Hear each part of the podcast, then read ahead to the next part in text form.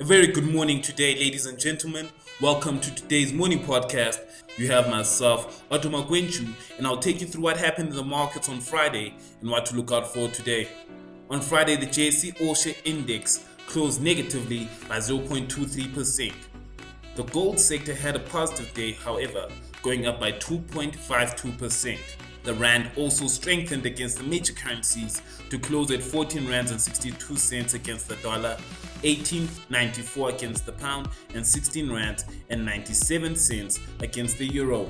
In terms of new 12-month highs, we had the likes of Mondi, Quilter, Richemont, and Trustco on the list. There was no companies on the 12-month low list. In terms of economic data today in South Africa, at 11 a.m., we have manufacturing PMI numbers being released, and at 2 p.m., we have total vehicle sales numbers being released.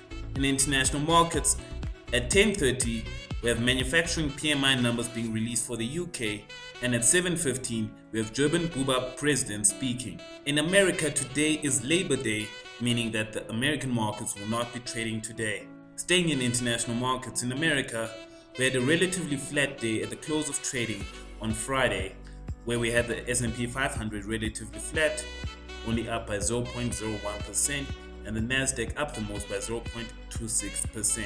In the eurozone, it was a negative day throughout, with the CAC dropping the most by 1.3%. And at the time of this recording, Seng and Nikkei are both negative by 0.95% and 0.61% respectively. A number of companies are also expected to release earning results numbers today in local markets, the likes of Sun International, Stadio, Group 5, Assure, and Fairvest Property Holdings.